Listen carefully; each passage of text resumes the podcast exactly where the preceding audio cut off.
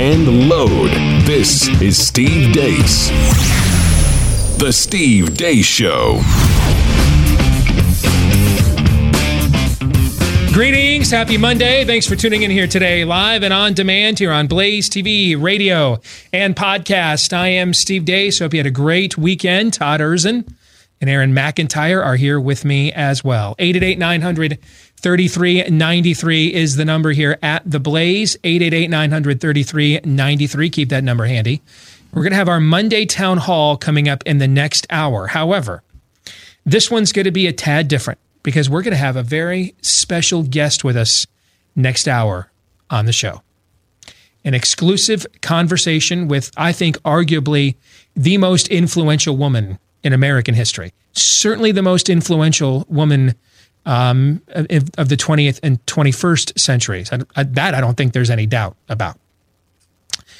Margaret Sanger founder of Planned Parenthood, is going to be with us here in the second hour of the program. And I, I assure you, everything you're going to hear is her actual words. Nothing is satirical. Nothing. You're going to hear Margaret Sanger in her own words. Straight up, no filter. Coming up in the next hour of the program. And then we're going to let you, the people, provide us your thoughts on this conversation that we will have next hour on the show. You don't want to miss it. You can also email us. That's another way you'll be able to give us your feedback for the town hall today. Steve at stevedeace.com. That's how you can email us, D E A C E. Like us on Facebook, follow us on Twitter at Steve Deace Show. We will give you an Iowa caucus update one week from today. The first official votes are cast in the race for the presidency in 2020, right here in our home state of Iowa. Our good friend Bob Vander Plaats will join us as we give you some analysis there. But before we get to all of that, here's Aaron's rundown of what happened while we were away. What happened while we were away brought to you by something different. President Trump made history by speaking at this weekend's March for Life. We're here for a very simple reason to defend the right of every child, born and unborn, to fulfill their God given potential. Young people are the heart of the March for Life, and it's your generation that is making America the pro family, pro life nation. All of us here today understand an eternal truth. Every child is a precious and sacred gift from God. When we see the image of a baby in the womb, we glimpse the majesty of God's creation. When we hold a newborn in our arms, we know the endless love that each child brings to a family.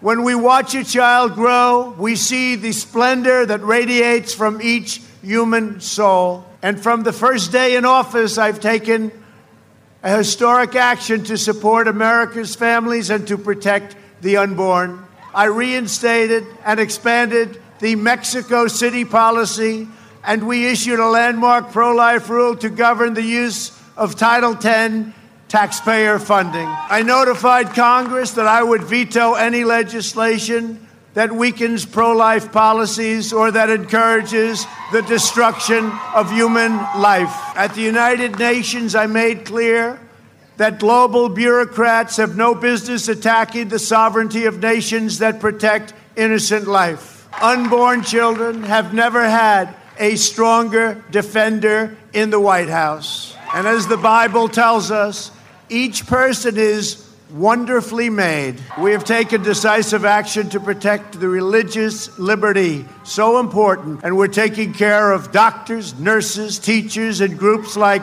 the Little Sisters of the Poor. We have confirmed 187 federal judges who apply the Constitution as written including two phenomenal Supreme Court justices. Sadly, the far left is actively working to erase our God given rights, shut down faith based charities, ban religious believers from the public square, and silence Americans who believe in the sanctity of life.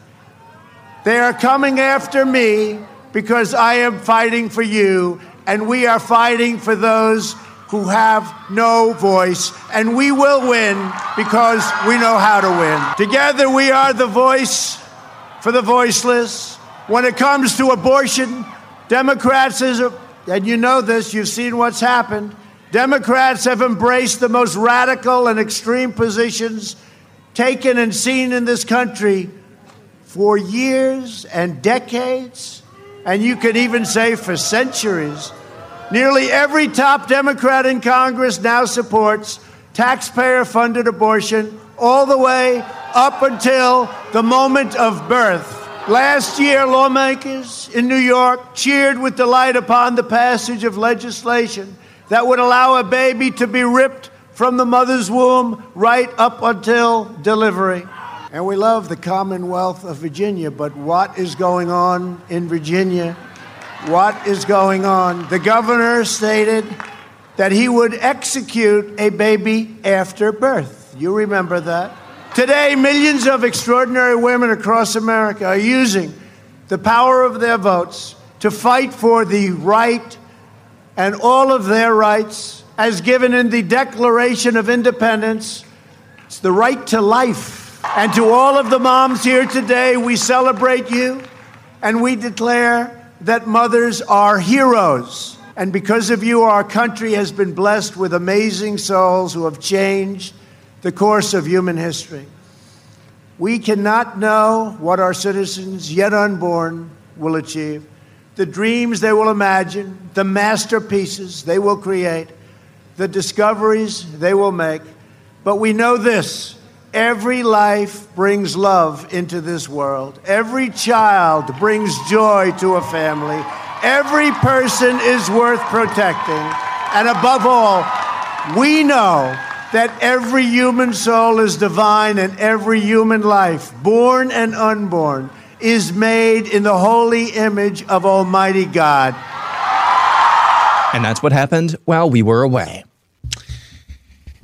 This portion of the program brought to you by friends over at Ruff Greens, who have a product that uh, has uh, created quite a stir in my household because uh, our little Bichon Cap, short for Captain America, has a new obsession, and it is um, it, it's Ruff Greens. Now, now here's how this works: if, no matter what dog food you buy, it has it, it's prepared there for a shelf life, two to three years in some cases. I mean, they do the same thing for, for us as well in order to put something into mass production. That means a lot of the stuff that's living in the food has to be killed.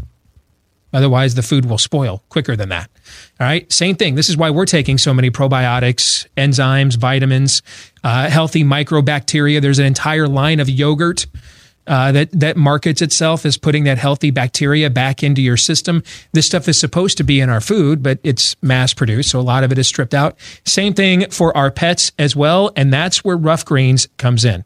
All right, particularly their product VitaSmart. Now, this is not a dog food, but it is a healthy supplement that puts your dog's food uh, puts back into your dog's food all of the live ingredients necessary for superior dog food. Because whether you're buying the most expensive food on the market or you're kind of a DIY, I'm doing it myself, I make my own dog food, a lot of that stuff is still being stripped away. And VitaSmart will make your dog's food better and it tastes good too. We put it in Cap's water. We've just put the powder directly on his food. Either way, he gulps it down and absolutely loves it. So if you want to give Ruff Greens a try, R-U-F-F is how it's spelled for ruffgreens.com slash blaze if you want to see your dog thrive.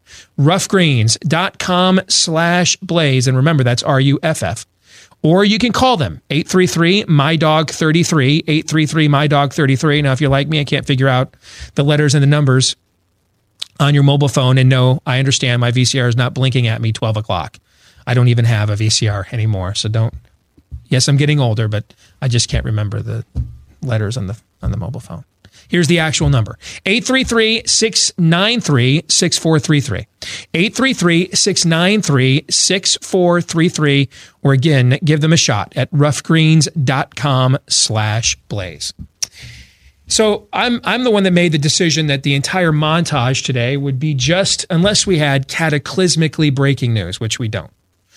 Um, that I that that I wanted the montage today to, to singularly focus on the president's speech at the March for Life And the reason being is I, I have probably, you know, my own personal story, my own activism. I've, I've spent more time and energy on the life issue than any other in my career. This is the largest annual protest march in America. Uh, well over a half million people take part in this from across the country. Uh, and it's yet, even though this has gone on since what is this, the 42nd year, I believe? Yes. Okay. Even though this has gone on now for going into five decades, it's the first time a U.S. president has ever physically shown up, visited, and addressed the march while in office. So when you combine all of those things, we have a, a unique, maybe even historic political event that I thought we should uh, give it its due because we couldn't on Friday because this was going on right when we were live on the air. And so we wanted to address it at the top of the show here today. Before I give my thoughts and comments, though, I'm going to go to you two. And I have no idea. I'm leaving it totally open on how you want to address it. So there's no leading questions or things of that nature. Um, because I am, and I think the audience is, at least I hope you are, genuinely curious what you guys think of the event that took place on Friday. Many of the headline, many of the highlights, uh, Aaron was kind enough to put together in that montage. Todd, I'm going to start with you. I think, unfortunately, at the end of the day, this kind of amounts to uh, how Russia collusion turned out and I hate to say that. We talked about this uh, Thursday and Friday, but uh, a lot of sound and fury, you know, firsts. Uh, and this particular president is willing to go there and say the things that need to be said, and then at the end, you're just. It, it was a nice speech. Ultimately, this was a campaign speech, and it's not going to move the conversation anywhere, as far as I can tell. And trust, I would love to be wrong about this, but one of the reasons I think you know that is by the reaction or lack thereof of the press. It they just they continued to ignore it, just like they always ignore it. Uh, that's been if if you if you're just craven and think about ways they can handle this that's that's probably the best thing they can do from their end. Forget the fact that they're they're clearly just not objective journalists. Um, yet Trump really gave them nothing new here, nothing in the way of policy, no new rhetoric to make people stand up, uh, have to on the opposite side have to stand up and address this. So, listen, it's great that he was there. That th- there's no denying that, but I, I'm left feeling uh, wanting more. All right, Aaron. I think he probably could have given that same speech in, um, in uh, you know, in, a, in, an arena in Alabama or Georgia or uh, Iowa or fill in the blank red state or state that he won in 2016. And I say that because he has. I mean that what we heard was just a derivation um, or a derivative, I should say, of what we've heard him already say on his campaign rallies and his arena crowds as well. And it's, uh, as Todd said, a nice speech. But there's a difference between a nice speech and uh, making waves. It's it's kind of what I kind of what I anticipated and what I looked for. I mean, it was a nice speech, and that's what I said during one of the overtimes last week. I, I expected him to to use the same type of language um, that has used before, and you heard him do that when talking about executing a child, as as Governor Blackface Northam of Virginia um, has basically and said, you know, uh, as as we've documented well on this show. But there's nothing groundbreaking. At the end of the day, it was just. Um, I'm your president. I'm making history here. You are a large constituency uh, of mine. Um, here's what I've done um, and here's uh, here's how I feel, or here's here's what I'm saying about it's it just nothing really moved the needle for me uh, with that speech, and it was a good speech. I, I, and I'm sure the, the the always the always Trumpers in our audience, or those who are at least uh, really really really high on the are going to be angry at us for not speaking, or at least at Todd and I for not speaking more glowingly. But it was a nice speech. It was a nice speech but I, I, it just didn't quite move the needle for me. too What much. would have moved the needle for you? Um, as of this day forward, I'm signing an executive order when I get back to the White House tonight to fill in the blank. We're not doing this practice anymore. Okay. So, some follow up questions. What other U.S. president could have given that speech? Could have. Could have. Could have cited the the resume bullet points. Could have given that speech. Uh, can I answer? Because I think the answer is none. Actually. Now, we we can certainly argue and debate whether that's um, good enough, but it's you know you have to understand that when when when people evaluate right or wrong, they they tend to not evaluate things in a um, in a vacuum, but in relationship to other things, right? Like when they select the NCAA tournament, they do not select the 68 they don't do they, they do not select 68 worthy teams they select the 68 worthiest teams because there's 335 teams only 68 get in and so they decide who's worthiest by comparing them to what? What do they compare them to? One another. one another right. They compare them to one another. Okay because this that's why this team gets in and this one does not.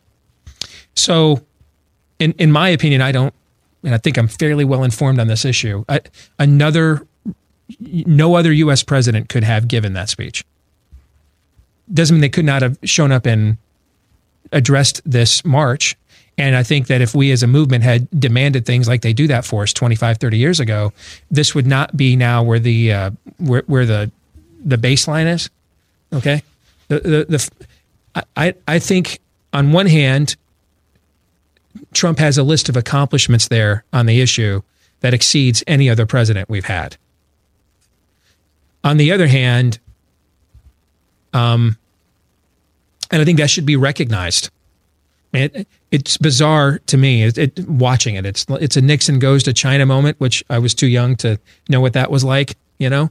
But um, he's he's certainly not the one you would have figured would be able to credibly and some of that is embellishment. Like we don't know what Neil Gorsuch's views on life are. We don't, you know.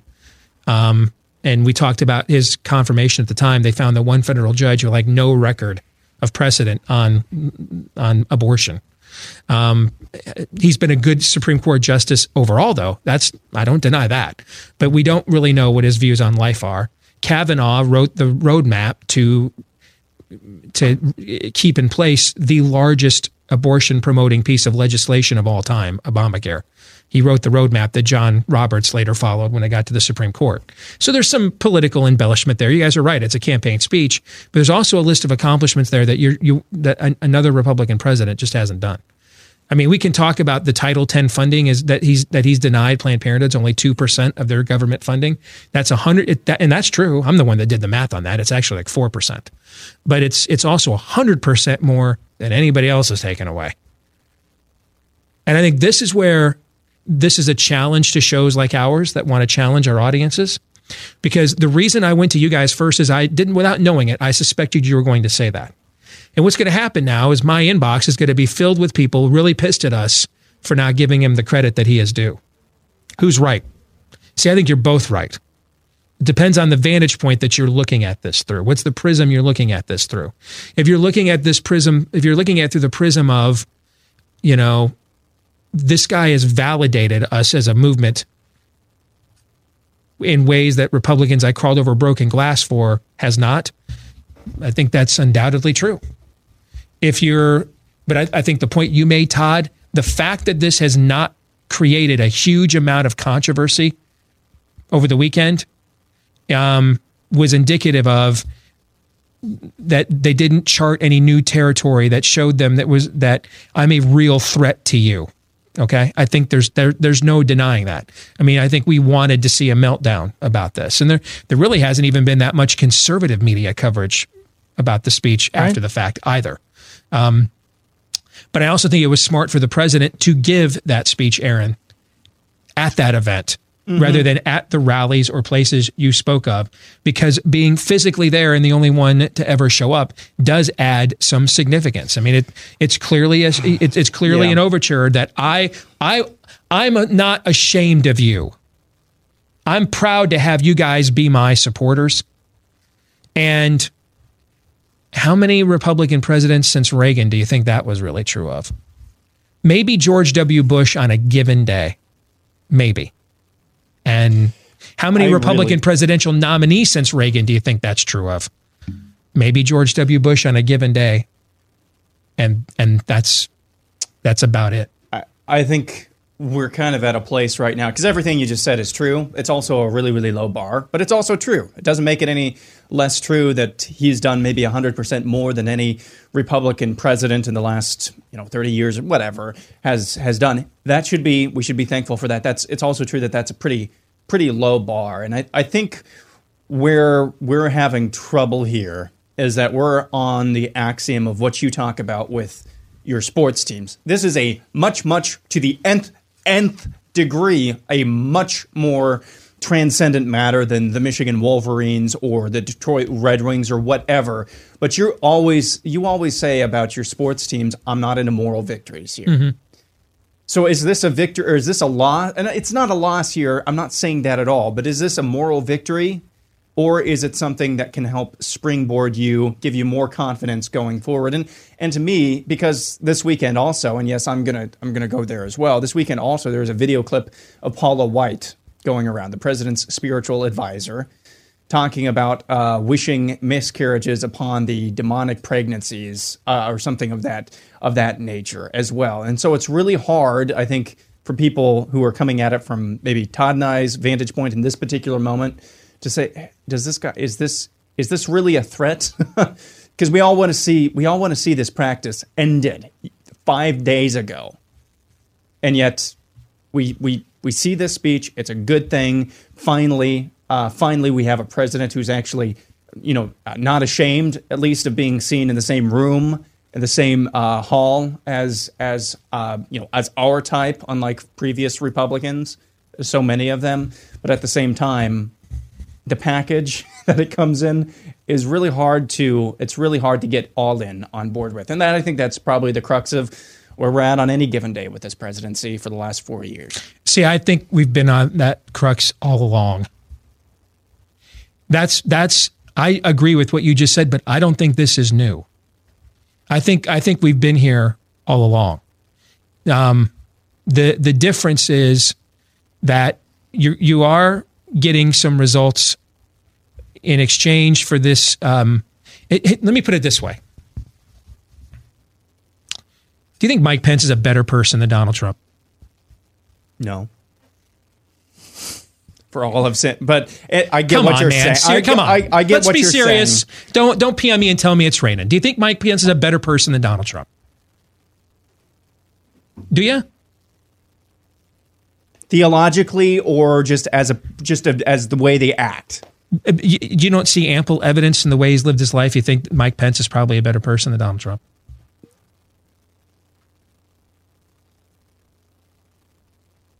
Todd, do you think Mike Pence is a better? I am flabbergasted. You really don't believe Mike Pence is a better No, you person just than Donald pulled Trump? my pants down. I just I didn't know what you I didn't know if you were going for the theological and then you pulled my pants down. And No. so okay. I did not intend to pull your pants down. I'm asking you straight up. Do you think there's evidence that Mike Pence is probably a better human being than Donald Trump? theologically aside, yes. Okay. All right. Um, there's been a lot of Republicans that gave you nice, warm, fuzzy packages the way that Mike Pence has that don't give you any results. And and I get what you're saying about the the packaging thing. I mean, I'm there's a you didn't see the whole there there's a person or two up on that stage behind him that I have to that I'm even like uh, I know that person and no. Okay?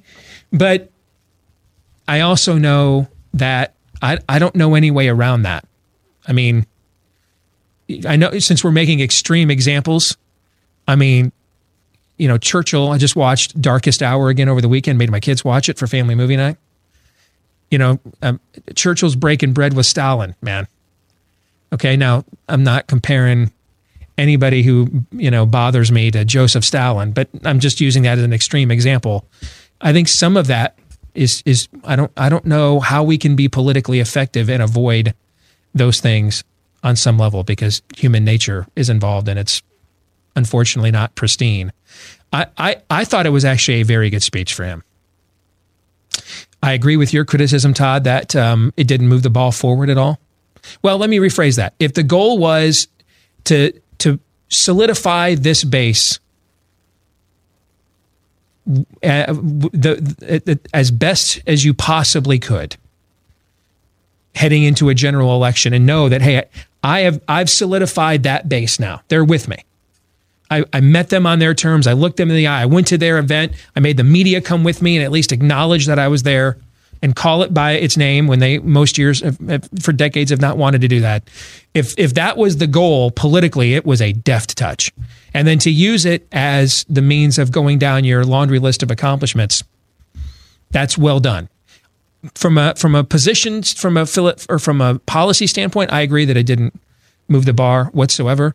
That may not have been their goal. I don't know. But if the goal was politically, hey, we've got, uh, you know, the Democrats are in disarray we're going to now firm up our base. And the first prime faction that we've got to solidify as all in for us are these pro lifers because of the biggest faction in our base. From that perspective, I thought it was a master. It was a master stroke.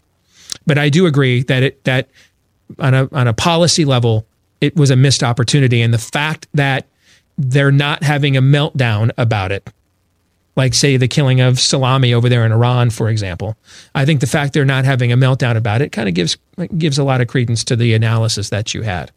But that's why I don't think this was even politically shrewd, or as politically shrewd as it could be, because that meltdown would have been glorious and spectacular and something to capitalize further on politically, and they failed to do that. That's that may be true.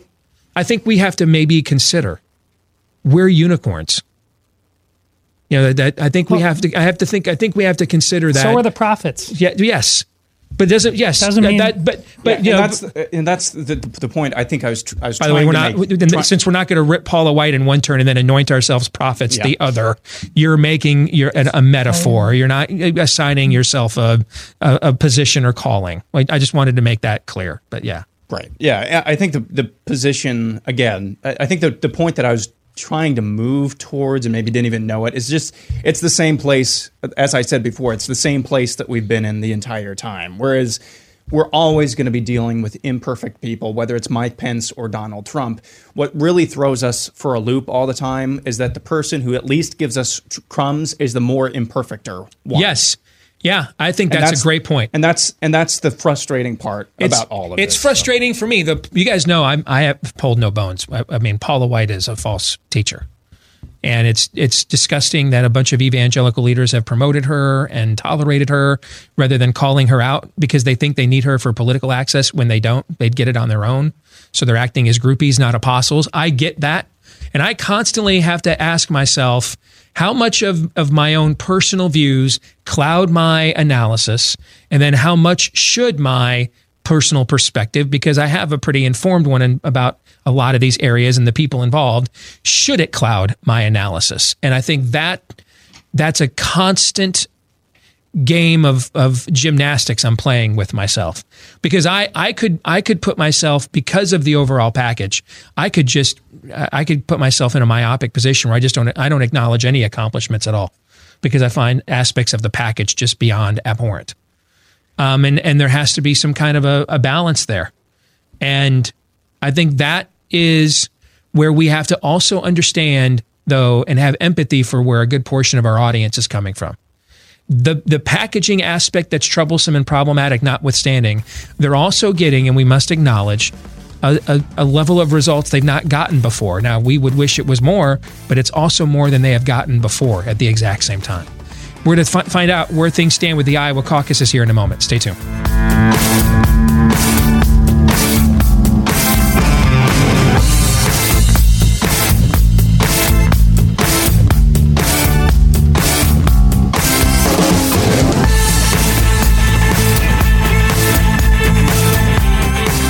All of you uh, that are listening to my show right now at this very moment, you're probably paying too much if you aren't using Patriot Mobile. And that's not even the worst part.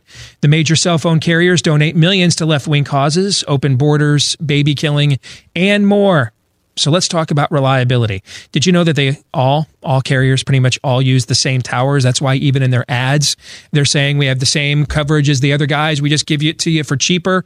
So what's the difference? The difference is where your money goes after you pay the bill. And if you pay that bill to Patriot Mobile, you need to know they're the only company that donates a portion of your of your payment to the causes like religious liberty, life, and the Second Amendment that you believe in. So plans start as low as $25 a month. Why not make the switch? They've also got plans with unlimited talk, text, and the same reliable nationwide service with no hidden fees that you get everywhere else, except not everywhere else to get the no hidden fees, but you get it at Patriot Mobile. So this year, probably than any other point, stick together. When you've got an opportunity to do business with people that believe the same things you do, you can't always take advantage of that, unfortunately. Sometimes in an imperfect world, you got to do business with people that you don't agree with. But in this case, you can take advantage of that with Patriot Mobile. Go to patriotmobile.com slash Steve. And when you use that offer code Steve, you get a free month of service when you open up any new line.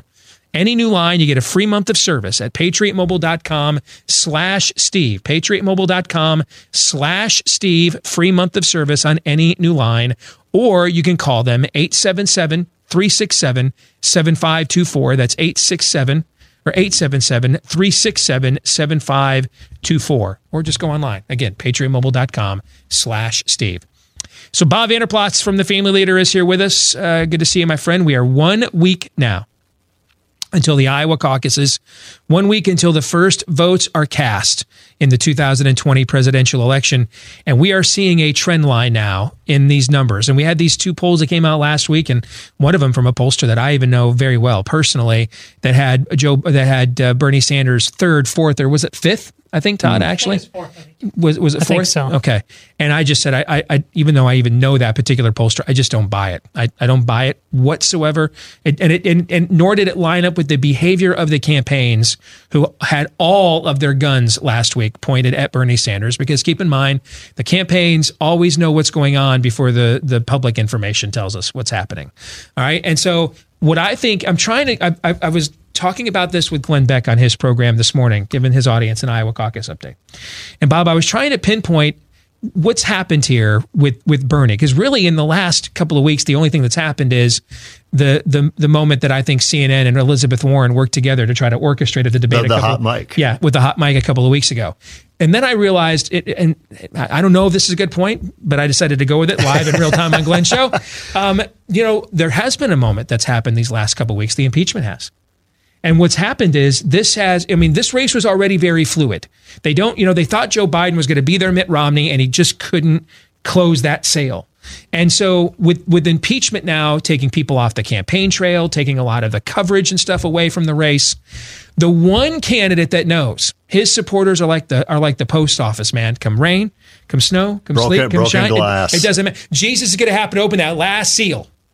And not until that last seal is open, it's the only thing other than maybe even his death that would stop Bernie Sanders supporters from showing up. So when, when you drop a stink brick you know, a, a fart bomb in, into the middle of a room, the only people who are going to hang around when that's going on are the people that are the most committed to whatever was going on in that room. I'm not sure it's a great dropped. analogy, but I, okay? I follow. And I think, and I think that's what's helped his candidacy surge here in these last couple of weeks yeah. is everybody else is scattered to the four winds because of this impeachment thing. When his people are the ones that are going to answer every pollster's call, show up at every single event, and I think they're calcifying while everybody else is fluid. What do you think? I, well, I think you're right. Uh, matter of fact, you know, I lived in Sioux City for 16 years and Bernie Sanders was in Sioux City last night. That's a that's the Republican stronghold of the state, yeah. uh, Northwest so Iowa. Uh, yeah. You're on the western side, northwest side of Iowa. He's in Sioux City. Even for Republicans, it's hard to generate a crowd in Sioux City. And he had 600 in the venue and another thousand outside the venue. It reminded me a little bit of the Huckabee days, Steve, when you and I were championing Huckabee all of a sudden the crowd started to get bigger and bigger and bigger. But more than that, I'd walk into those audiences and I wouldn't recognize who these people were. Like, where did they come from? Mm-hmm. And yet they were my neighbors and they'd say, Hey, I voted for you or I did this for you. I did whatever for you. J.D. Scholten, who's running against Steve King in the fourth district, the Democrat uh, candidate, he mentioned that today uh, in one of the articles. He said, "I went in and I thought I don't know these people. I mean, did they ship them in from all other?" heels? But all of a sudden, all these people knew who I was." And they just kept saying, you know, we voted for you two years ago. We hope you beat Steve King this time. He goes, they were locals and they flooded the place. To me, that says this has now become Sanders to lose. I think Sanders wins this thing. Uh, Elizabeth Warren is going to be at her expense because, as we've talked about before, they're competing for the same voters. Uh, Amy Klobuchar, I, she's obviously not going to win the Iowa caucuses. I don't think she's even going to uh, finish in the top three. Uh, she's going to end up being a player by the time this is all said and done. Maybe not the nominee, but I do believe she's a strong second pick uh, as a VP choice here. I agree with you, and here's why I agree with you because I we're getting to uh, the point where I think you know we've had these symbiotic relationships with candidates all along that are running in the same lane, right? Buttigieg and Biden. Uh, there's been Warren and Sanders, and I I do think we can get to a point where those who were voting for Elizabeth Warren because she's a woman but a leftist, all right, um, where Sanders can essentially drain her of, of of of a lot of that support, and then what is left is the people that just want to vote for a woman. Now, how many of those? I don't believe that's I, I, who. How many of those there are? I don't know. My guess is though that unless something were to happen in this final week, and I was thinking before the show, what could that be? And there's talk of the of Obama coming out and dunking on Bernie. Mitt Romney tried that on on, on Donald Trump. And that, will only motivate his supporters yeah, I, I more. agree. I, I really believe the, that. the issue is you you and I are both big basketball guys. Yep. And this is another analogy I drew for Glenn on his audience today. We're at the point in an NCAA tournament game right now where he has the lead. You're we're in the last couple of minutes of the game. You're fouling him to prolong the game. And so even if he's a bad free throw shooter and he goes up there and misses his free throws, he had the lead going to the free throw line. Mm-hmm. So it's not like he's losing points. He may not get more points. You may have lowered his ceiling because he's not a good free throw shooter, right? But you are still behind. You still have to then, after he misses his free throws, you've got to go down to the You other end of the court. You've got to hit threes to come back. And if you can't do that, it doesn't matter how many free throws he misses because he had the lead. That's why you were fouling him. And so they can they can take him from say 30 to 25. Who's going to get 26? That that's what they haven't figured out yet. Is who's Right. the candidate that can coalesce enough people to beat his insurgent base. And and I do think we could get down to a situation where he's kind of drained enough of of the of the I, I want a leftist who happens to be a woman that we could get down to just who's a woman and I could see that Amy, that uh, that Amy Klobuchar gets those people the one thing I could see that could change the direction here is is and I, it does involve the Obamas and it's not them dunking on Sanders but if they were both to come out and to go all in for a Joe Biden I think that that could make a difference down the stretch here. People can say, okay, maybe we don't have to nominate Jeremy Corbyn, but I think it's going to take something like that to to alter alter the trajectory. Joe Biden can't do this on his own. He's had an entire year to try it, and I think it's pretty obvious now. He's thrown out trans as the civil rights, and and you know he's at the point in, in a game where you and you're a former coach, you know this. When the game plan you had going in, you're real confident in, isn't going to work and and you start just trying stuff, hoping that something sparks a fire. Joe Biden right now is just trying stuff. And I think you're right. And I do think that Obama's maybe able to help out Biden, but I'm not even so sure on that. He's gotten about every establishment kind of guy, whether it be Kerry or whether it be Tom Vilsack or whether it be uh, Finkenauer up in the first district uh, supporting him. He just picked up another one. I don't know if Biden. However, I'll say when Amy Klobuchar's voters come into the room, they are going to be targeted and they're going to be targeted heavily because she'll be under the 15% threshold, which means her voters will now be up for grabs. Yeah. And Biden has got to get those. I also believe some Buttigieg supporters will move to another candidate, meaning when I take a look at the demographics of people supporting Buttigieg, a lot of them are a little bit older. And quite frankly, I think when all of a sudden it comes to deal uh, that he's a gay guy from South Bend, Indiana, married to a gay, I don't think a lot of them even know that yet. Because he's, I think people don't know that here in Iowa, this has not been discussed or highlighted by him as a candidate almost almost never. And so when Buttigieg is spending one of his final appearances on Fox News town, town hall, I'll give him credit for that, but that's not going to win you the Democrat uh, caucus here. The other thing, Steve, with with uh, Sanders and with Warren, I remember this in the 2010 race when I was running against, uh, which ended up being Governor Terry Branstad. And I remember saying to a reporter, listen, uh, Terry Branstad believes the same things I believe on these issues. And the reporter looked at me with a little bit of a wink and a smile and said, Yeah, but you believe them. I think that's where Sanders and Warren's people are. Sanders actually believes this stuff. They mm-hmm. think Warren's playing a game and they're willing to take shots at Sanders. That's another reason why Sanders' intensity is going up. So I see Sanders winning this thing. Who takes two, three, and four, and what and how that shakes out? Uh, boy, that'll be an interesting night to watch that. Todd, do you have any thoughts? Well, I do think I said uh, Sanders' elevation ultimately helps Biden. That seems to be uh, uh, bearing itself out in the polls because for Sanders to get that hot streak, it means the likes of Warren and company, the, the, the hot things have to be coming back. I, I think that Des Moines Register uh, endorsement of Warren, I, it there's no way it could have helped her. No way. I think it can only uh, hurt potentially hurt her because it's they use words, and I went back just to make sure they quote the outstanding caliber of the field. The, Des Moines Register readers are looking at that, and they they're like. I'm going to punish Elizabeth Warren because you're lying to me. We are trying to sort through some a field that is not right. Outstanding in caliber. That's very frustrating. And so overplaying their hand like that is ultimately going to be bad for warren i think. I, I think warren could easily uh, drop down and finish fifth out of the five people we're talking. Now it's going to be very very tight but i think she could. I think the other thing to take note of uh, with the way the democrat caucuses work is you have Warren, Buttigieg, and Biden, along with Klobuchar, all hovering around that 15% mark and it's 15% at a caucus site. It's not 15% statewide. Mm-hmm. So if all of a sudden Warren's at 12%, a lot of her voters are probably going to go to Sanders. I don't think Sanders will be below 15% in anybody's caucus. I agree with that. So therefore, yeah. Sanders could get a big bump because of Warren supporters going right. to him.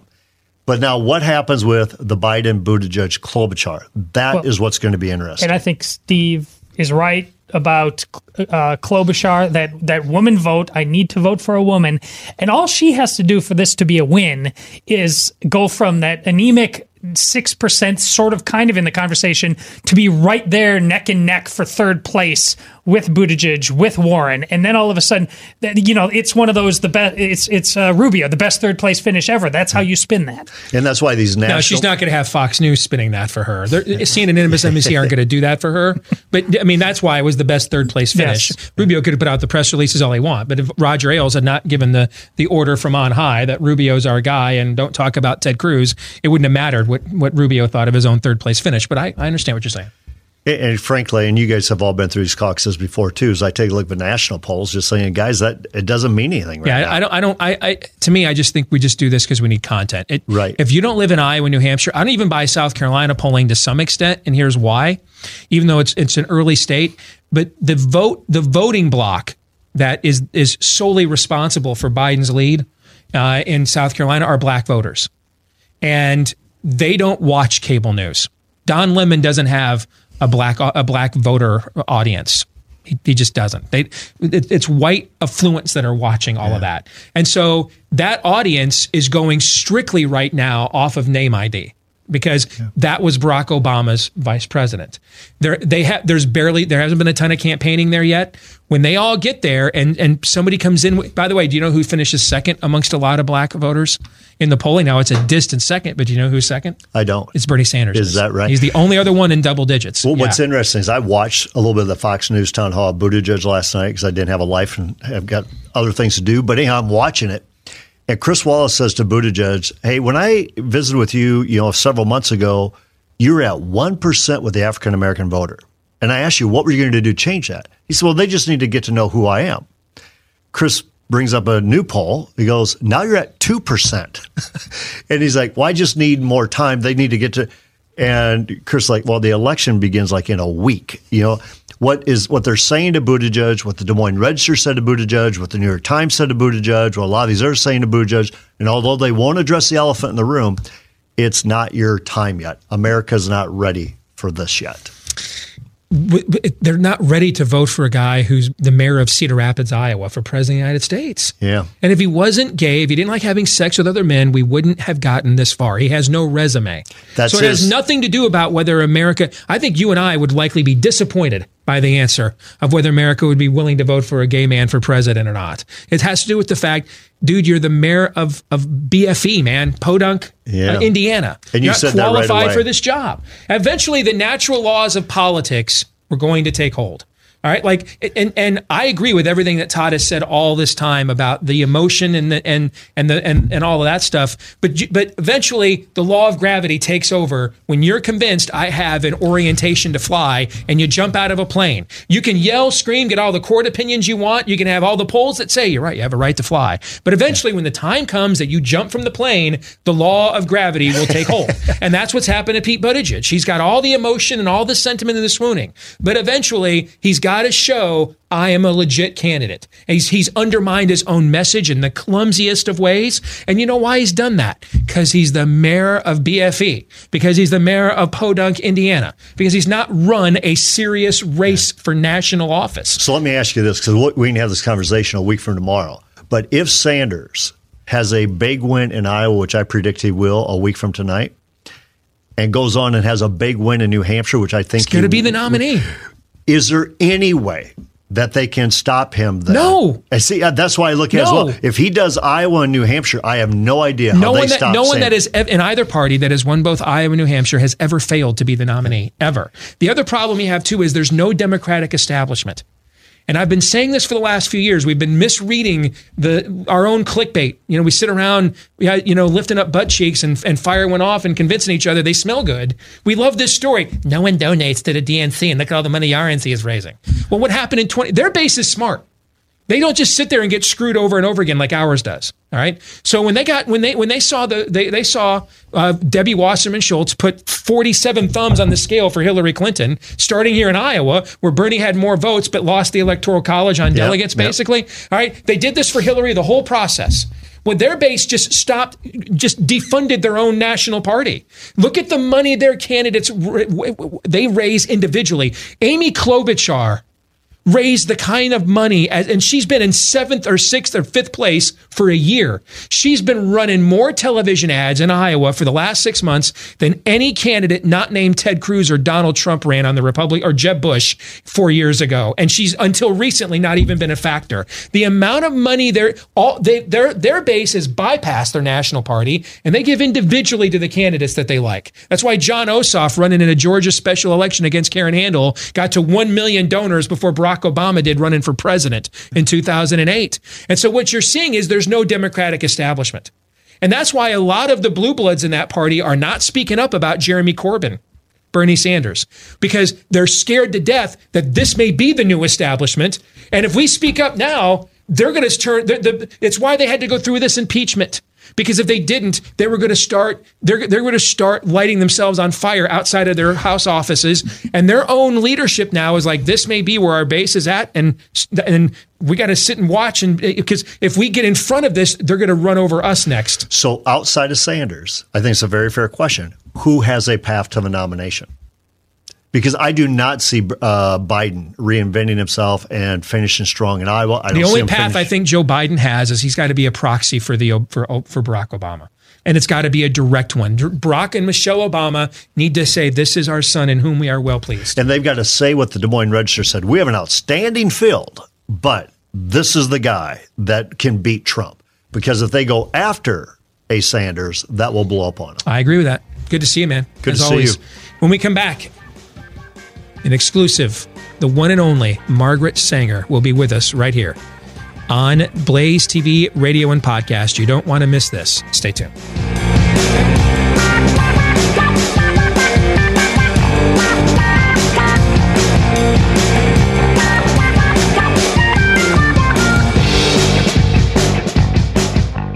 And we are back with our number two, live and on demand here on Blaze TV, radio, and podcast. I'm Steve Deace. It is a special hour. It's our Monday town hall.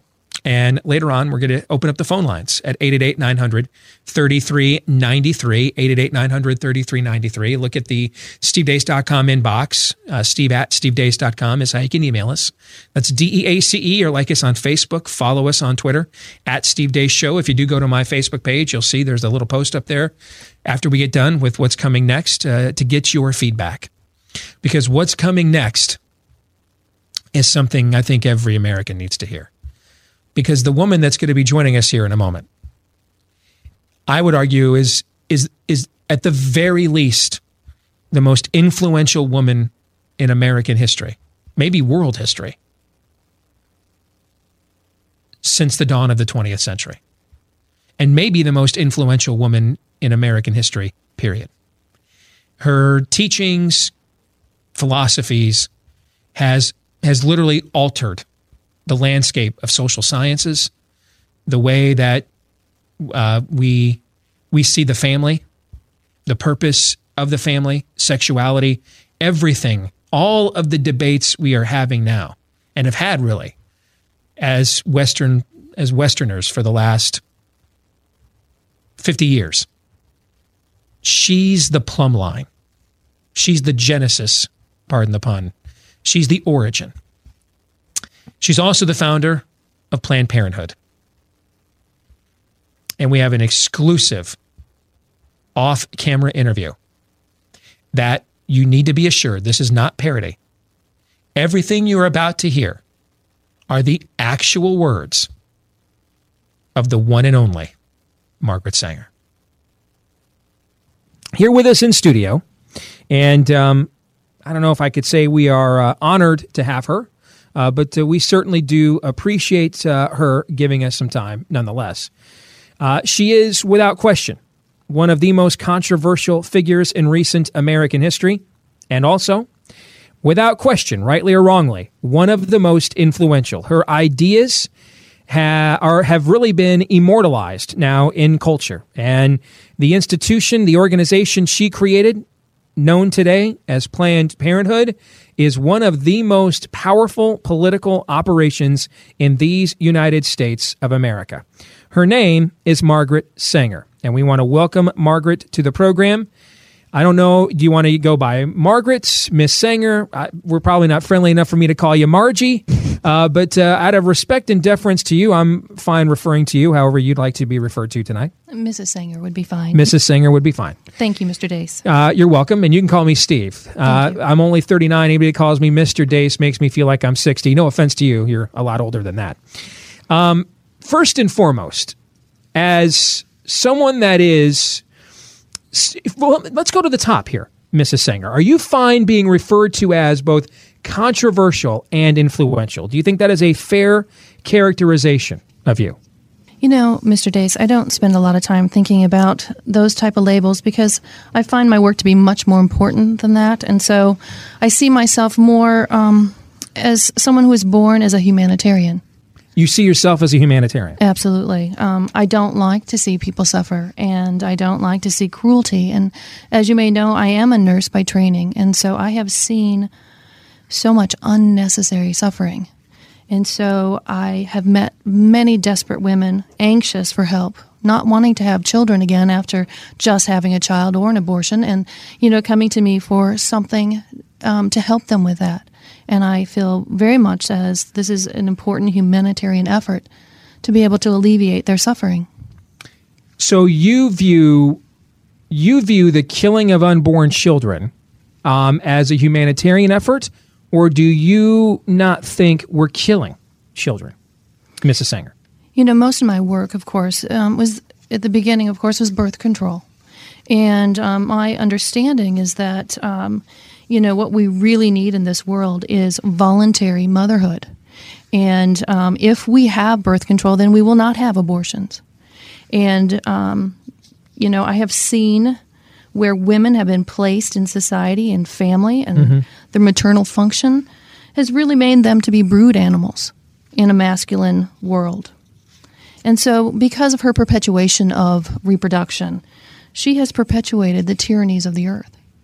I don't know if you understand that that she is creating these overpopulations, which all the horrors of overpopulation that we know of, and she's laid the foundation for racial unrest. Women have also unknowingly created slums, filling asylums with the insane, and institutions with other defectives. She's repl- Defectives. defectives. Um, People that you know Define that, place. you know, defectives, we call them dysgenic. Um, anyone that uh, we believe that they will not have a full life. They may not. They may have diseases from their parents. They um, may be poor. They may be immigrants. They may be those people that um, for which they should not continue to have children. You know, one of the things of birth control is so that we can have children from those that are fit, not from the unfit. So I want to make sure I because what I think I just heard you say is so breathtaking. I don't want to over exaggerate it. All right, and I, and out of deference to you being willing to be open and transparent by being here with us tonight, I want to make sure that you are being uh, we're we're taking you in context. You literally believe you are literally telling our audience here tonight that you don't believe human beings have an inherent worth just by regardless of the circumstances of their creation, how they were born, what they're born into, or what they're born with. But really, their worth is found in their quality of life, whether anybody intended to bring them into life. And if those don't meet a certain those those citizens don't meet a certain standard, it is okay, therefore, to abort them, to kill them. Is that what I hear you saying? That's what makes them defective. You're absolutely right. Um, however, what I would say is that we are more focused on the front end with birth control to prevent them to even coming into the world, knowing full well that, that women will commit infanticide or they will commit an abortion. So if we can stop at the beginning, then we won't have to have those particular. All right, so so you want to dam the river at its source, so to speak, but you have no problem after the fact if someone slips one past the goalie, so to speak. You have no problem, therefore, with the woman ending that pregnancy, right? Well, you know, I know some people would call that a sin or murder, but you know, um, it is a, a very bad thing. But I don't know that I'd go so far as to call it a sin. How do we know? What is is there an objective standard, Mrs. Sanger, that we know that someone is defective according to your definition? How what is how do you know what that standard is? How do you know that that standard is accurate? For example, I was born to a 15-year-old mother and um, she was very poor, white trash, probably people would have considered her at the time. And now I'm one of the youngest nationally syndicated radio hosts in the United States of America. It's but by your definition, it sounds as if she would have. I, I could have been defective. It would have been okay to abort me and thus not have any of the three children I went on to have. You'd be okay with that? Well, as you know, um, I was a very uh, um, staunch proponent of the eugenics board, and they would have absolutely looked at your situation and determined that um, not only was your mother unfit because she was not having a child in wedlock and she was not capable of taking care of that child and it would be defective and really a waste on the you know the hard earning um, workers that we have now so um, it would be a drain on the system so to speak that she'd probably be sterilized or maybe even segregated at that point I am. I, I'm. I'm. I'm speechless. This is very clinical to you. I don't. I don't sense any emotion. Um, I don't sense a lot of femininity. This seems very clinical to you. I mean, we're there's no nurturing here. I mean, we're talking about babies, Well, there- as if we're talking about commodities or stocks. We're talking about human beings here, aren't we? there's a, there's two aspects to this that I think is important that people understand is that when we talk about voluntary motherhood, I think and the idea that we are going to be creating a new race. You know, we're we're looking for the fittest. We're looking for you know breeding the thoroughbred, um, the Superman. Um, when you look at that and you have voluntary motherhood, then you have women that are more free to be who they are and to self actualize and, and to really become more a better mother. And so, if she's able to be freer in her sexuality and in her life and the choices that she makes, then we will absolutely have a better um, child born and we will have a better society. So, killing your own children makes you a better mother. For those that are unfit. You use the word eugenics quite a bit, and frankly, most of uh, what I know about eugenics comes from Star Trek II The Wrath of Khan. Uh, so I'm sure you want to have a more serious conversation uh, than that. So, can you tell us what eugenics is and, and why it's important to you? Yes, Mr. Deace. Eugenics, quite simply, is the belief in the possibility of improving the qualities of the human species, especially by means of discouraging reproduction in those persons who have genetic defects. What would be a genetic defect? Some form of mental or physical disability, blindness, Down syndrome. Would those be physical? Would you consider those uh, defects? You know, um, I have a much broader term. I say feebleness. You know, um, it can uh, it can include all those absolutely. Are there uh, which you are alleging sounds conspicuously like Darwin's descent of man? Um, yes, there have been times in history where certain people of certain you you mentioned uh, the Overman, uh, the Superman. Uh, yes. You mentioned that last hour or last segment. There have been times in human history where people have alleged because they're of a certain ethnicity or race, they are therefore superior to others in a certain race or ethnicity that they may feel is uh, are, is defective. Would you agree with that? Yes. And so, you think the way to become serious about that, even though most studies show the world's actually, with the exception of a couple of areas in the third world, is actually underpopulated. The industrialized world is actually underpopulated, but that's a topic for another day. You think the way in order to conquer these issues is through eugenics. So, yes. who has, in your view, Mrs. Sanger, who has the who has the perfect DNA strain? Who should we be recreating uh, more of, and who should we be procreating less of, in your view? Well, it might. Be. Who be. are the human weeds that H.G. Wells that you just quoted? Who is who's he referring to specifically? You know, the other thing I, I really enjoy about his writing is that he said we really need to cultivate our garden, and I agree with that completely. Um, I would say, you know, we could talk about the Slavs, Latin, Hebrew immigrants are human weeds. You know, dead weight, basically. Latinos, uh, Jews. You think they're Blacks, they're dead weight? Jews. You think blacks are dead weight? Menace to the race, absolutely. A menace to the human race. yes. I just, And- just, just pardon me for a second, yes. um, because after you leave here, I'll have to clean up this mess. Yes. because my name's on the show. So, with all due respect uh, to you, I just want to reiterate that the views of our guest are simply her views and not the views of those of us here on this uh, radio program. Most disclaimers say not necessarily. I'll just come right out and say not the views of those of us on this radio show. Please finish your point. Go ahead. Well, but I, I must say that my views are absolutely held by a, a tremendous number of high ranking government officials. Absolutely. And our foreign policy certainly takes into consideration our views on overpopulation and limited resources. In other words, so that you would say that's the reasoning behind why we export abortion and birth control around the world? That's what we're out to do, get rid of these undesirables, human weeds? Well, notice how we tie that to financial aid.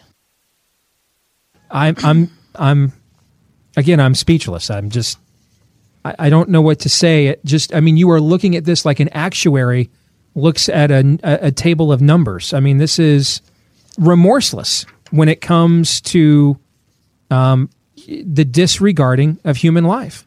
I wouldn't say that because, of course, I am a humanitarian and I know that, in essence, this birth control, for example, is not just uh, an issue for women or this country, but for this world. And yes, it's true that some may die, but it is definitely for the greater good.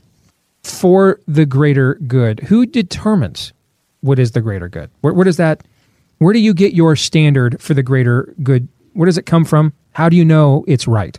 Well, I don't know if the listeners understand this, but um, there are those of us in government and in the eugenics movement who have an understanding that we are entrusted with um, continuing the race. And we absolutely believe that, for example, that blacks are genetically inferior, and we believe that they are basically human weeds. The title of our latest project was the Negro Project where we are trying to address the problem of the mass of ignorant Negroes that still breed carelessly, disastrously, so that the increase among Negroes is even more than the increase among whites. And it is from that proportion of the population least intelligent, least fit and least able to rear children properly. So we decided to hire three or four colored ministers, preferably with social services backgrounds and with engaging personalities, you understand, because the most successful educational approach to the Negro is through a religious appeal. One of the most influential, controversial voices uh, in this culture. Uh, the ideas that you've heard her express in this hour have been endemic. They've been foundational to the changes we've seen in our culture in the last couple of generations. Mrs. Sanger, in the few minutes we have remaining with you, you've used a term greater good frequently during our conversation tonight. Can you tell us, can you give us a vision for what the greater good looks like to you? What does that look like? Absolutely. Thank you, Mr. Deace. When I think of woman and the new race, and I think of birth control and voluntary motherhood, you'll find, I believe, that when motherhood becomes the fruit of a deep yearning, not the result of ignorance or accident, its children will become the foundation of the new race. There will be no killing of babies in the womb by abortion, nor through neglect. Neither will the children die by inches in mills or factories and no man will dare to break a child's life upon the wheel of toil. When the womb becomes fruitful through the desires of an aspiring love, another Newton will come forth to unlock further the secrets of the earth and the stars. There will come a Plato who will be understood, a Socrates who will drink no hemlock, and a Jesus who will not die upon the cross. These and the race that is to be America await upon a motherhood that is to be sacred because it is free. You gave some examples there uh, in and around that uh, flowery and uh, eloquent language. Thank you. Um, Sir Isaac Newton's father, I believe, abandoned him. Uh, Jesus was born to an unwed teenage mother. Um, they would seem to fit your uh, definition of what you described to us earlier tonight as defective. And now suddenly they are the examples of what utopia looks like. I'm forgive me, Mrs. Sanger, I'm confused because it would seem to me the examples you're citing actually reinforce my argument that all life is sacred, and we uphold that principle, that's when um, that's when the best moments in human history actually come forth. I, I believe you're actually in error there. Just think how, how much better our world would be if we had started with, with better stock. Can you imagine how much better it would be? We wouldn't have the overpopulation. We would not have the. Pardon me. How much world better the world could be? Yes. Other than our Savior? Yes. Because I believe that you know, I, I know that there are those that will hold fast to, you know, the many different beliefs of course. But if you travel the world as much as I have, you'll understand that most of the religions are very similar in the divine, and I believe that we have the divine in us. And um, when we work that divine out with the good that we're doing here and the humanitarian work that we're doing, then we benefit the world. Mrs. Sanger, in the time we have here remaining, your legacy, when you started out, and there's so much more we could talk to you, but we're running out of time. So, when you started this crusade of yours, did you have any idea it would be as influential as it is today? What do you think of your legacy here in America and really throughout all of Western civilization? Well, when I think about stopping the endless suffering, when I think about how difficult it is for and actually, if we wanted to talk about sin, if one believed in that, I think, you know, the worst sin is actually to bring a child into the world who, you know, is defective or, you know, if you can't take care of them. So I believe that's an incredible sin. But if you look at the legacy, I think that we're building a better world. We are freeing the feminine spirit and we are allowing her to become a better person and we're having fit children come from fit parents. It's just common sense that we would want to have the best human race going forward. So you view what you have done as humanitarian? Yes, I do, Mr. Deace. Are you proud of what you've done? Are you proud of this legacy? Well, there's always more work that can be done. There's always more women that can be saved from unwanted um, childbearing, Saved from their own children. saved from a life, save, you know, and I also think of it as saving the children from, you know, perhaps a life of poverty and being unwanted or perhaps diseased. So it is, uh, you know, a humanitarian view, yes. What about children born to rich, wealthy, educated people? They don't ever suffer at all? Certainly, when we look at um, those children, we understand that they are given the best possible chance at being able to take care of themselves and to become productive members of society. Are you misunderstood? No, I don't believe so. No, I think you've been crystal clear here tonight. That's for sure. Uh, Mrs. Sanger, thank you um, for joining us. Thank you. Um, obviously, it took a tremendous effort to get you to join us here tonight.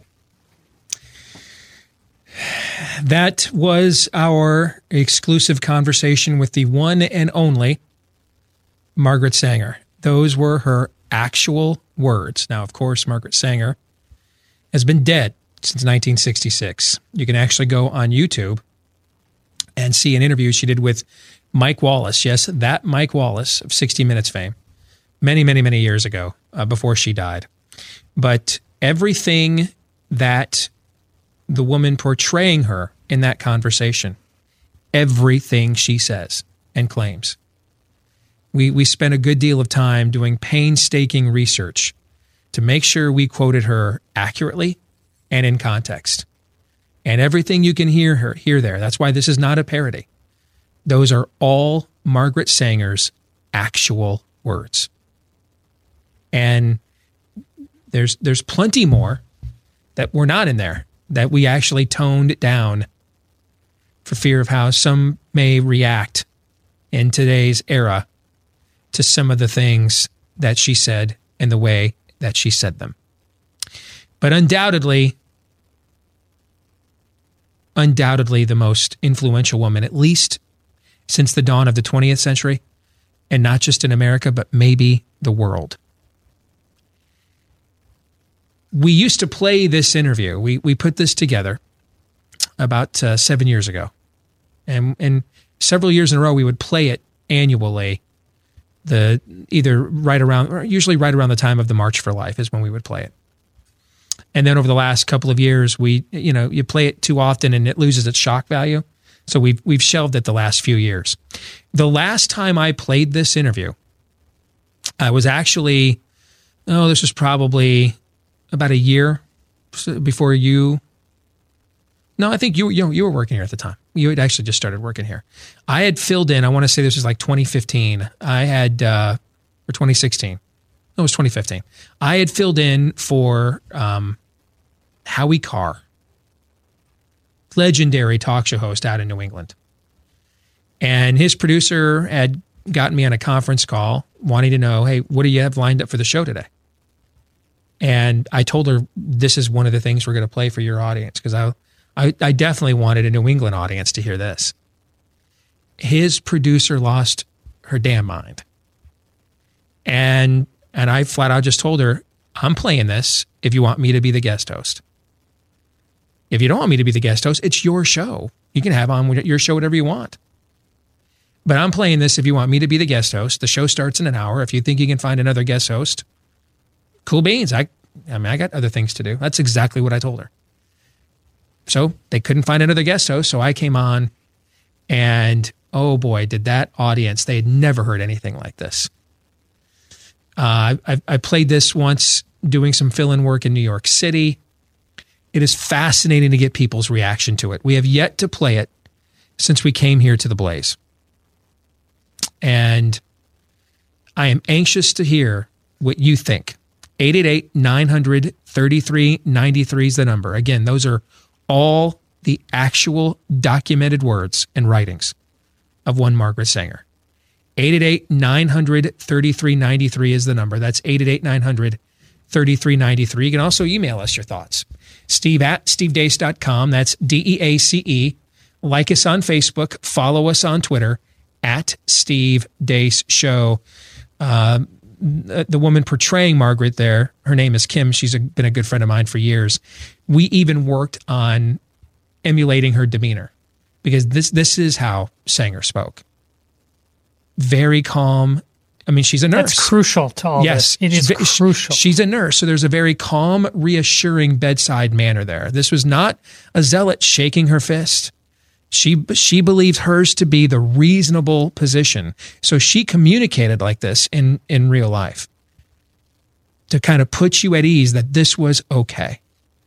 And you see this actually to this day. It is still um, it, it, it it's still practiced. Like if you saw the Unplanned movie last year, the way the Planned Parenthood uh, clinical clinic nurses and operatives put their arm around you, calming, reassuring. This is okay. It's safe.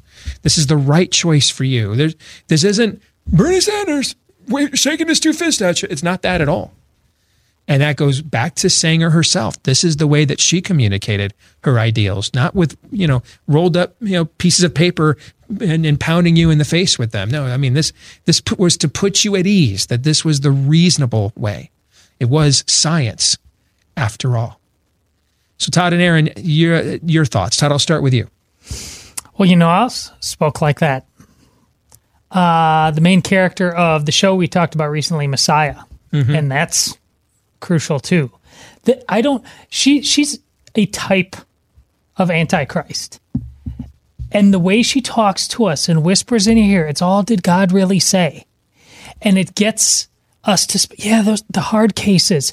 The the, the saddest make- thing it makes some sense, right? The right? saddest thing about this is she's it, this is not she's not talking to a bunch of uh, you know woke millennials. She pulled this off by convincing the liliest white middle class go to church on Sundays. Uh, we, yeah, we, you know we've all kind of done we've connected the dots in the right way in life. We've done things the way we're supposed to be done because those people like to think they're a little bit better, and so those excuses it gets in it has to get into them we're always going to have the jesus said the poor will always be with us Th- th- there is no utopia this side of heaven so the, the, the types of the antichrist like her need to get in on to those people that will say yeah we don't we want a better society we don't really want those hard cases none of that has anything to do with the gospel but these are people who think their lives have something to do with the gospel. And therefore, they start rationalizing in all kinds of ways. That, which is why, again, I come back to why the fact that you guys made sure that she nailed the presentation is that Now we have woke screaming in your face, mm-hmm. but to Yep. get to that, you had to have the, the, the bedside manner. Th- mm-hmm. These are some tough calls, but you know, I, I we've we, let me lay it out for you. I'll, I'll paint the picture for you, and you'll see it's best in the end. And that is exactly how we got here. Yeah, just as we didn't go from Did God Really Say to the crowd outside Lot's house overnight, we didn't go from Margaret Sanger's calm demeanor to shout your abortion overnight either. But you see, as that calm demeanor is stripped away under the veil of science and and, and, just basic uh, human dignity and things like that, you see as that's stripped away, those fig leaves are stripped away, all you're left with is staring at the pit of hell. Shout your abortion. Uh, Michelle Wolf uh, does another stand up comedy on, on, on abortion and how it makes her feel like God. We don't go to that measure overnight, but that's what it all starts with. And it starts with every biggest lie is start with a little just asking questions. I'm just asking reasonable questions here. And that's essentially what, what Margaret Sanger was. Just asking questions. I love the point you just made about who the audience was that she established a foothold with. I, I want to pick up the conversation from there when we come back as well. And get your feedback, 888 900 3393 if you have any. 888 900 3393. Steve at stevedeace.com or let us know via Facebook your thoughts as well. More in a moment.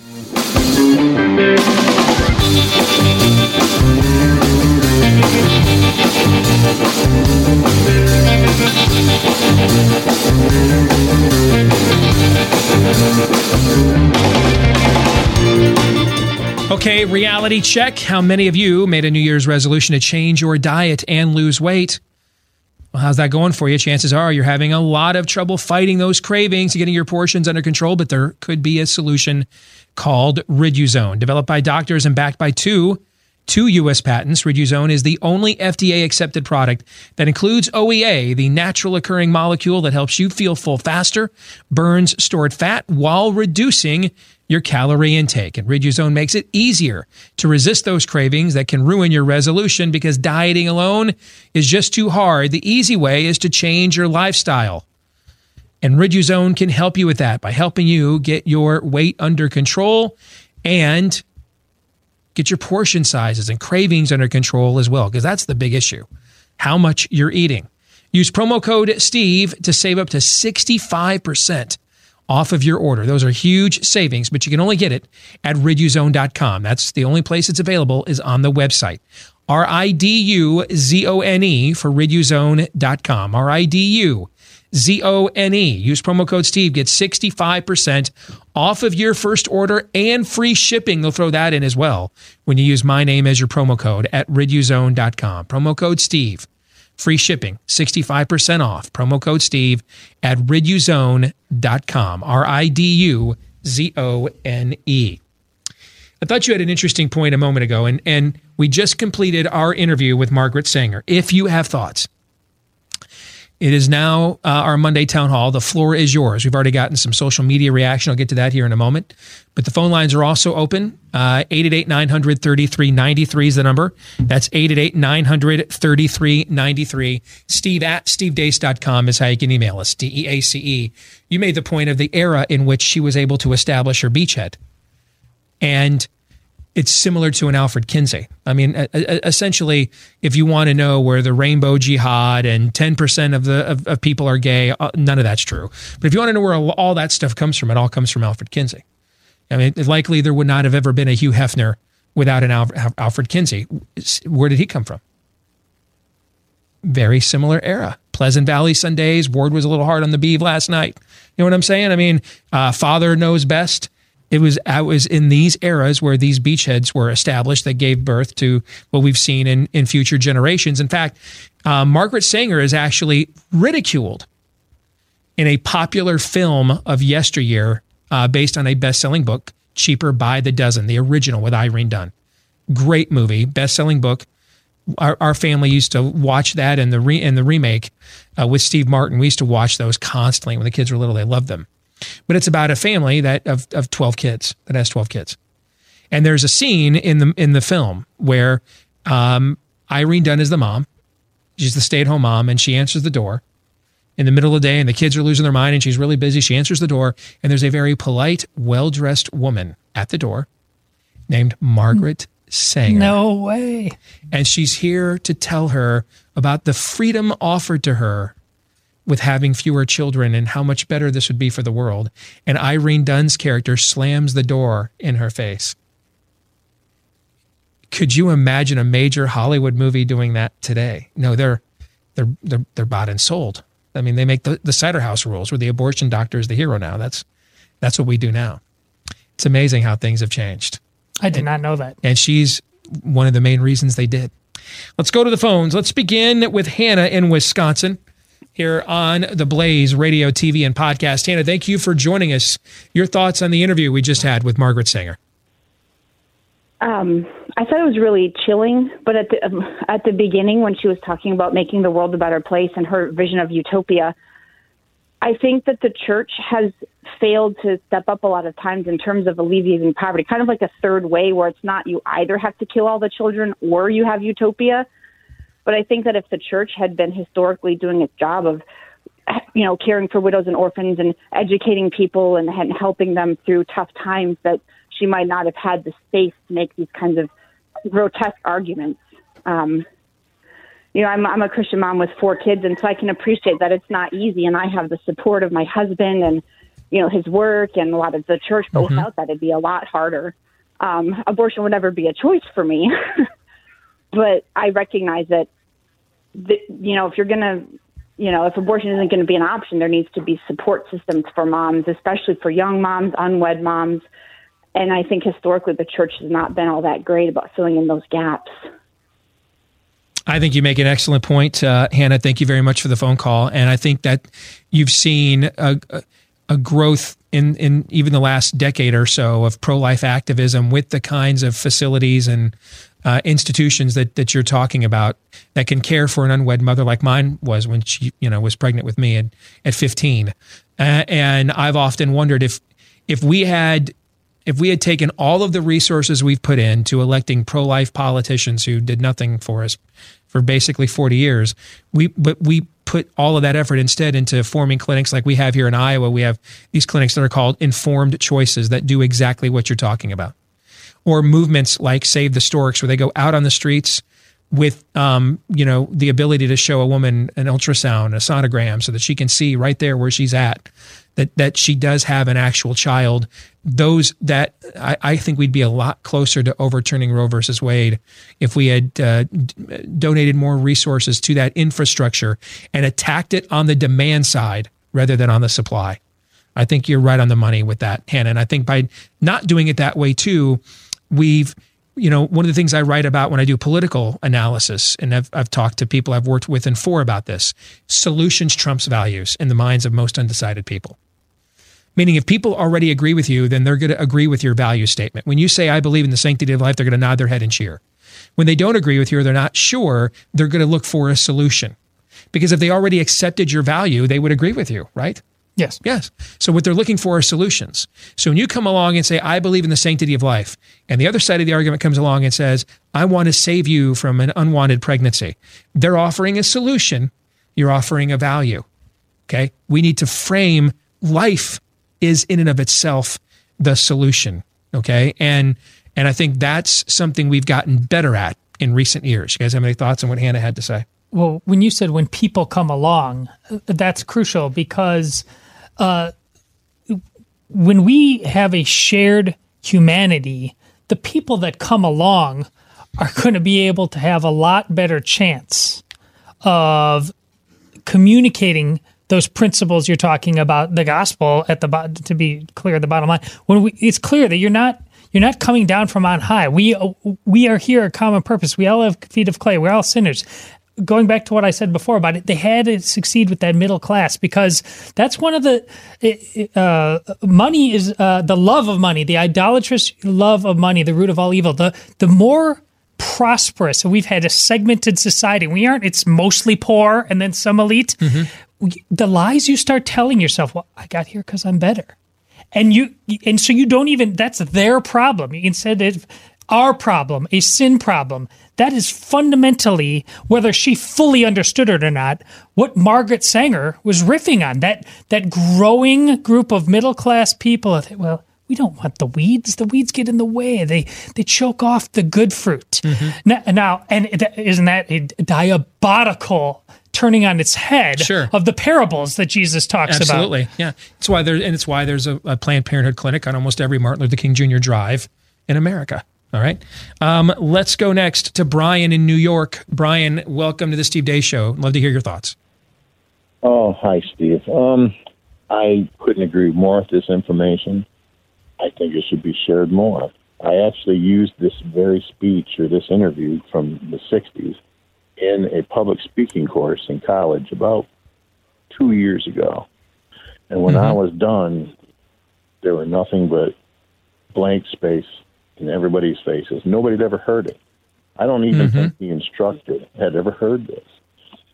But slowly that look turned to just wounded animal status in some faces and rage in others. They acted like I'd made it up. And I shared it with them. I showed them where they could look. And they went, some of them did. And they came back and they said, We just never knew. I said, It's not your fault. You've just been lied to your entire life and and to be fair, these kids were 19, 20 years old. I'm in my mid 50s. I had to go back to college, but it was just a total lack of knowledge, and that's why it needs to. Well, be there's a, a a prophet once said, "My people perish for a lack of knowledge." And you've heard me, if you listen to our show regularly, Brian, you've heard me say more than once, we're not a nation of laws and never have been. We're a nation of political will, and we always will be. And I want to give you props for having for showing the political will to say I'm going to confront you with information that that has been hidden from you. There, there's there's not enough. You know, confrontation is often has this um, is given a bad rap that it means it has to be nasty. It has to be venomous. No, it, it just means that I'm going to confront you with information or a circumstance or a situation that you're not necessarily accustomed to, used to, or or know going in that uh, you you can even support it. And what we lack in our culture, particularly when it comes to men, is more and more men that will do what you just did, which is no, I'm, I'm going to confront you with this stuff, and then ultimately you're the adult. You know, you'll have to decide what you're going to do with it. But you know, I'm going to confront you with this information to at least make you decide. And I think um, you, you lose 100% of the arguments you never wage. Know what I'm saying? So thank you, Brian, for for bringing that into your classroom setting and and confronting them with the truth, man. Props to you, and uh, may your house increase. Thank you for the phone call. Let's go next to uh, our, Dave down in Arkansas, where you just were, right? I was. Yeah, Good Uh, people. Uh, Dave, you're live with us here on Blaze TV radio and podcast. Go ahead, sir. First of all, you guys did an excellent job on that, um, and the and props to the two people that you've already talked to. Um, this whole thing is is just insane. Sometimes it's amazing what a soft voice can do. Uh, even Hitler was a soft speaker to begin with. He wasn't always ranting and raving, and and it shows how the power of our country uh, is out there because a lot of the things that the Nazis went and perfected started here and you know the eugenics. Can I pause? I want to pause you for just a second so that hold hold on one second, Dave. I'm gonna let you finish. But I know because we're we're desensitized to Nazi references because they're thrown around all the time. I want to back you up. Actually, Sanger used to have eugenics conferences in the 20s before the before the Third Reich took uh, power in Germany, and a couple of her uh, guests at her eugenics conferences would go on in the next decade to work for the Third Reich. So you're not just cavalierly, let's just you know violate Godwin's law and everything gets reduced down to a you're a Nazi argument when I can't beat you. What you're citing is actual historical fact she actually was tied in to some of the same thought process uh, that ha- that the Nazis were pursuing for the Ubermensch because she employed some of the, their own scientists before they even existed. So I just wanted to verify that what you were saying there wasn't nuts. Go ahead. I appreciate that. Um, so at the same time, we need to jump out there and we need to change the language. Why not common sense abortion laws such as a three day waiting period? There must be a a 3D uh, sonogram, um, and you know if you can't can't vote at 18, you can't get an abortion at 18 without parental consent. You know, start using their language against them. Um, have more of these rallies. Uh, start do a grassroots grassroots kind of thing, um, as in the Second Amendment uh, sanctuaries all over Virginia, because we know the GOP and the DNC, they the guys that are there, they're for themselves. Ninety eight percent of them. You have a few that are not. And the only way we will ever change this, the only way we will ever have revival, is to start in my town, in your town, get on the school boards, get on the the city councils, get on your circuit judges, whatever you you have in your area, get on it and be loud and be knowledgeable. If you're not knowledgeable, being loud will not help. And if you have to Amen. use a soft voice too. Well said. Excellent uh, thoughts, David. Uh, thank you for sharing them with us. Let's get some quick emails in here, too. Uh, Herbert uh, Caliste says, after listening to the Margaret Sanger interview, the one thing that flooded into my mind was Hail Hydra. There is a certain Hail Hydra aspect to it. Andrea says, great and chilling interview. I was I was surprised to hear her say she was agnostic, but it makes sense. She she was a gnostic, but it makes sense, not agnostic. When she said she believes there's the divine in all of us, uh, and you hear her talk about secret knowledge and codes. If we if we do certain kinds of breeding, we will unlock potential we don't know that we have. This is the eugenics version of Oprah and Eckhart Tolle's The Secret, is what you hear Margaret Sanger say. Uh, thank you for sharing these, uh, albeit disgusting words. That is from uh, Andrea. Chris Wood says, I think Comrade Sanger would be pleased with the representation, but that Planned Parenthood wouldn't allow her to be on the PR side of things today. They would instead try to hide behind their lies of a woman's right and health instead of the honesty uh, in Sanger's atrocity. That's right on the money. In fact, they'll deny a lot of this. This is not, they'll, they'll deny, like the media denied, is still denying that Ralph Northam ever said.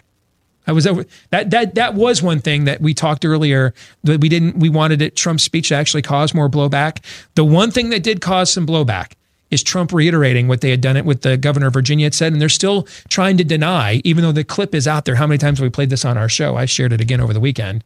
They're they're still denying that that never was said. When he's when there's when there, this video has been shared seventy thousand times on Twitter of him saying this. And so Planned Parenthood will just lie to people that this is not true and that's not who this woman was. That's not what she really believed. Despite all of the documentation, you have to keep in mind that when you're murder for hire, lying really isn't much of a it's, it's not much of a moral conundrum for you when when you're when you're murdering for a living. Um, Blair in uh, Kansas says, "Thanks for your broadcast of Mrs. Sanger straight from the bowels of hell. It's amazing how her ideas have taken hold and been uh, and then paved over. Yes, and Michelle Williams at the Golden Globes a couple of weeks ago. All right. This is her. I didn't. I didn't want a baby. And, and what was the tone that she spoke in? Yep. Very calm, very reassuring. If it weren't for a woman's right to choose, I, I wouldn't be here tonight. I, I, I, I wasn't. I wasn't ready to volunteer to be a mom. I didn't want to have to tether myself to this child. And so I had to eliminate this child so that I could then fulfill my own actualization and potential.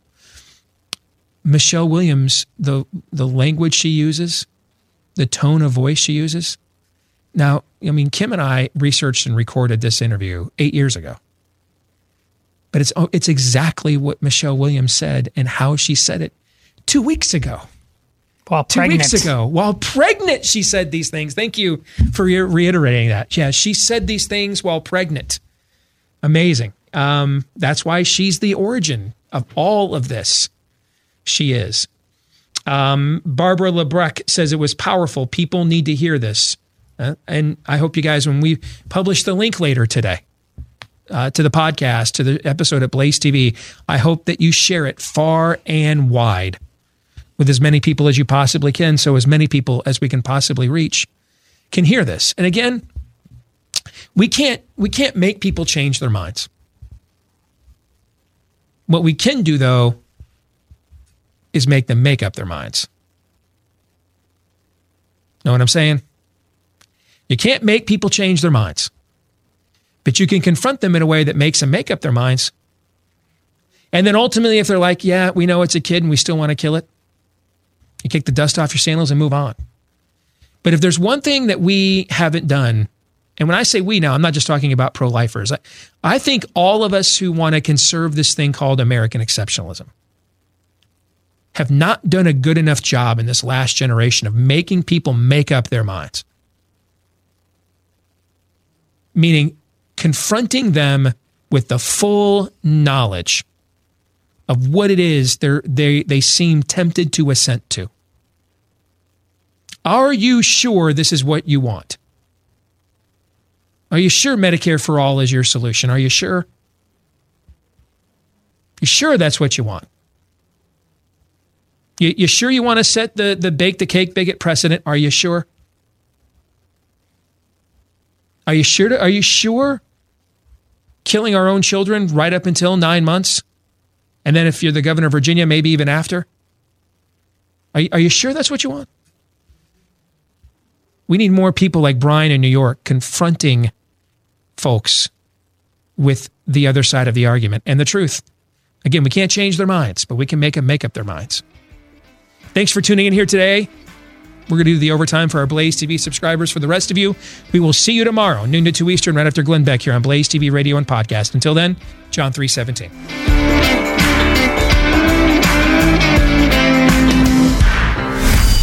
This is Steve Deace on the Blaze Radio Network.